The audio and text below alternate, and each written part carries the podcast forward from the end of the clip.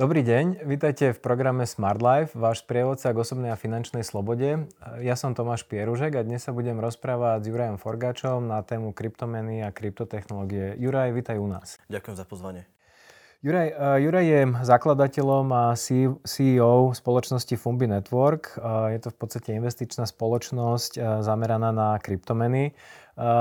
Ty si, Juraj, pracoval ako finančný analytik, manažer a C E O a tvojou takou vášňou sú technológie, ktorým sa aj teraz aktívne venuješ. Niečo dôležité, čo som o tebe zabudol povedať? Uh, možno ani nie technológie, ale vyloženie, vyloženie peniaze ako také a tá technológia peňazí je to, čo vlastne ma vždy fascinovalo a uh-huh. Práve preto, práve preto som vlastne prišiel ku kryptomenám, pretože to je podľa mňa jeden z najfascinujúcejších objavov za posledné možno desaťročia. Uh-huh.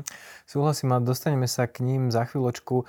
Uh, možno, aby povedz nám niečo o tebe. Ako si sa, ako, aká bola tvoja taká tá kariérna cesta? Ako si sa vôbec dostal k kryptomenám a k technológiám? Tak ja, ja som v podstate uh, začínal v I B M ako finančný analytik.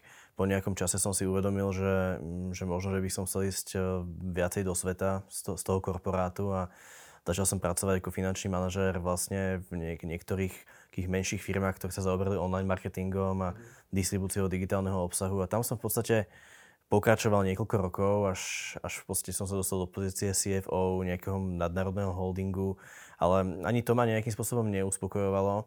Potom, keď som, keď som vlastne zistil, že, že tu sú kryptomeny, tak som tak nejak našiel, našiel tú, tú cestu, že, ktorú by som chcel uberať a preto som vlastne založil Fumbi, že som išiel z toho pohodlia, pohodlia vlastne veľké korporácie opäť vlastne do startupu.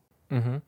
Um, možno ešte predtým, než sa dostaneme k samotným kryptomenám, um, ako ťa napadlo to, že idem vlastne týmto smerom, idem do podnikania? Čo bol taký, taký rozhodujúci bod, že si tak presekol tú, tú reťaz a povedal si, že a idem to skúsiť? Teraz sme vlastne v tej situácii, ako povedzme v deväťdesiatych rokoch, keď začínal internet a mnohí ľudia, ktorí boli vtedy v tom veku, aby, aby začínali podnikať, tak buď nabrali tú odvahu a, a proste potom, pokiaľ boli schopní, tak dneska vlastne sú, sú naozaj z nich úspešní ľudia, lebo sa vyviezli na tej vlne toho internetu jednoducho a vedeli, čo s tým treba robiť.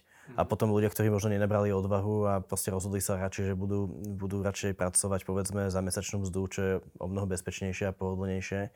Ale ja som bol vždycky taký typ, že, že som vlastne nejaké to dobrodružstvo potreboval a potreboval som tvoriť hlavne. Mm-hmm. Takže to bol ten hlavný impuls a takisto som vedel, že toto je práve tá príležitosť, na ktorú um, som čakal, že jednoducho nič, nič väčšie už nepríde ako kryptomeny.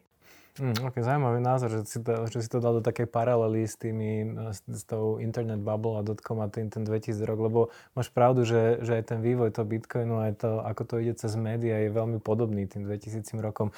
Poďme, poďme možno teda na tie kryptomeny a kryptotechnológiu alebo, alebo blockchain technológiu.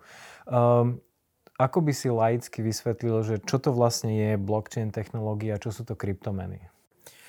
V princípe ide o, o objav autonómnych peňazí. Peňazí, ktoré nepotrebujú centrálnu administráciu. To je, to je asi gro veci. Ja som bol vždycky zástancom, povedzme, rakúskej ekonomickej školy, um, laissez-faire ekonomiky. Um, som toho názoru, že pokiaľ nepotrebujeme centrálne plánovanie vo výrobných uh, procesoch, že sme to už dávno opustili, tak aj plánovanie peňažnej zásoby a vlastne vôbec finančného sveta Uh, by sa tiež mohlo opierať o nejaký decentralizovaný systém, o nejakú proste crowd intelligence, skôr než, skôr než o centralizovaný dozor. Čiže blockchain toto vlastne umožnil. Ono to, ono to bol taký sen tých rakúskych ekonómov, aby mohli existovať privátne peniaze, ktoré nebudú, nebudú regulované, ale nikdy to nebolo, nikdy to nebolo možné, pretože existencia peňazí vyžaduje existenciu veľkej dôvery. Mm-hmm. Čiže tak ako v devätnástom storočí boli banky, ktoré si vydávali vlastné peniaze a potom niektoré z nich krachovali, tak, tak to proste bol problém. Čiže blockchain nám umožňuje to, že vznikajú privátne peniaze, ktoré sú decentralizované a nevydáva ich nejaký konkrétny subjekt, ktorému musíme veriť, že je čestný, schopný, že je všetko v poriadku.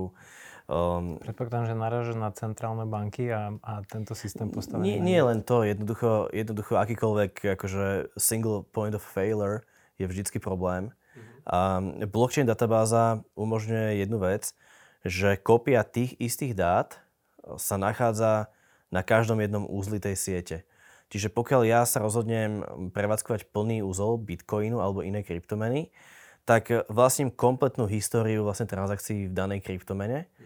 A blockchain technológia robí to, že, že umožňuje zabezpečiť konzistenciu tých dát po celom svete.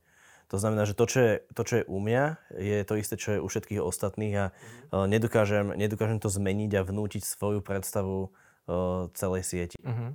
Takže ak tomu správne rozumiem, je to niečo akoby decentralizovaná kontrola toho, že čo sa naozaj stalo, že od koho odišli peniaze, pe- kryptopeniaze komu a tak. Všetci vlastne majú všetky informácie. Rozumiem? Presne tak, presne tak. Ako súčasný, súčasný systém peňa, peňazí vytváraných bankových systémov funguje vďaka tomu, že keď, keď peniaze vy niekomu pošlete, tak vám proste z účtu odídu a niekam prídu.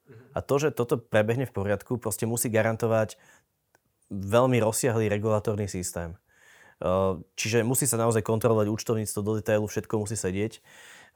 Kdežto blockchain toto vlastne zabezpečuje sám od seba autonómne pomocou matematiky. To, čo to ďalej ešte zabezpečuje, sú náklady na, na ťaženie bitcoinu, čiže elektrika, ktorá na to použitá, ktorá v tejto chvíli vlastne znemožňuje nejakému zlému hráčovi na tom trhu, aby, aby proste s veľkou investíciou dokázal prepísať tú databázu u všetkých a proste vnútiť svoju, svoju históriu udalostí. Čiže tým pádom to, že peniaze odídu od jedného človeka a prídu k druhému, je proste zabezpečené same od seba, blockchainom ako takým. A nie je to potrebné kontrolovať. Takže samotný, samotný svet transakcií sa dokáže samo, samoriadiť. Uh-huh. Um, kde vlastne blockchain vznikol a aké sú jeho možno také iné ešte spôsoby použitia ako či iba na kryptomeny? V podstate blockchain je, je nejaký koncept, ktorý sa vyvíjal dosť dlho. Ho, jeho počiatky, povedzme v deväťdesiatych rokoch v Amerike bola skupina um, kryptografov a nadšencov, ktorí sa snažili vytvoriť uh, digitálne peniaze pre internet už, už dlho predtým.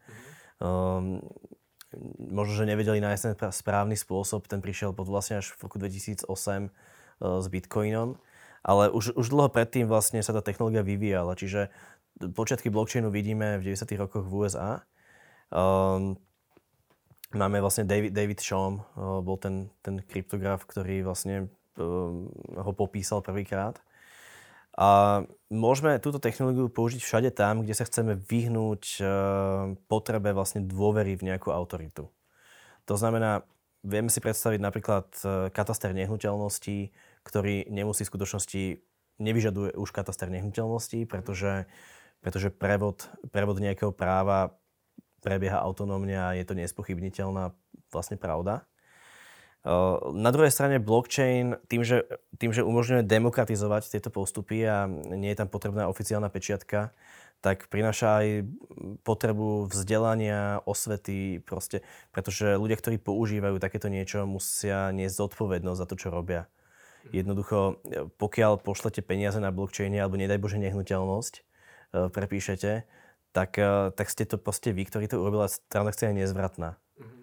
Čiže tie nástroje, ktoré by dokázali v tejto chvíli vlastne nejakú chybu opraviť, o, sú len v štádiu nejakého, nejakých teoretických konceptov a samozrejme, že z, zvrátenie transakcií priamo na blockchaine možné nie je. Budú na to potrebné nejaké ďalšie systémy. Uh-huh. Uh, Juraj, keď hovoríš, že, že, že tá technológia v podstate je vždy overiteľná, vždy pravdivá. Čo potom tie rôzne transakcie, kde, alebo správy z médií, kde, ktoré hovoria o tom, že tomu ukradli toľko bitcoinov. Čo je, čo je skutočne za tým?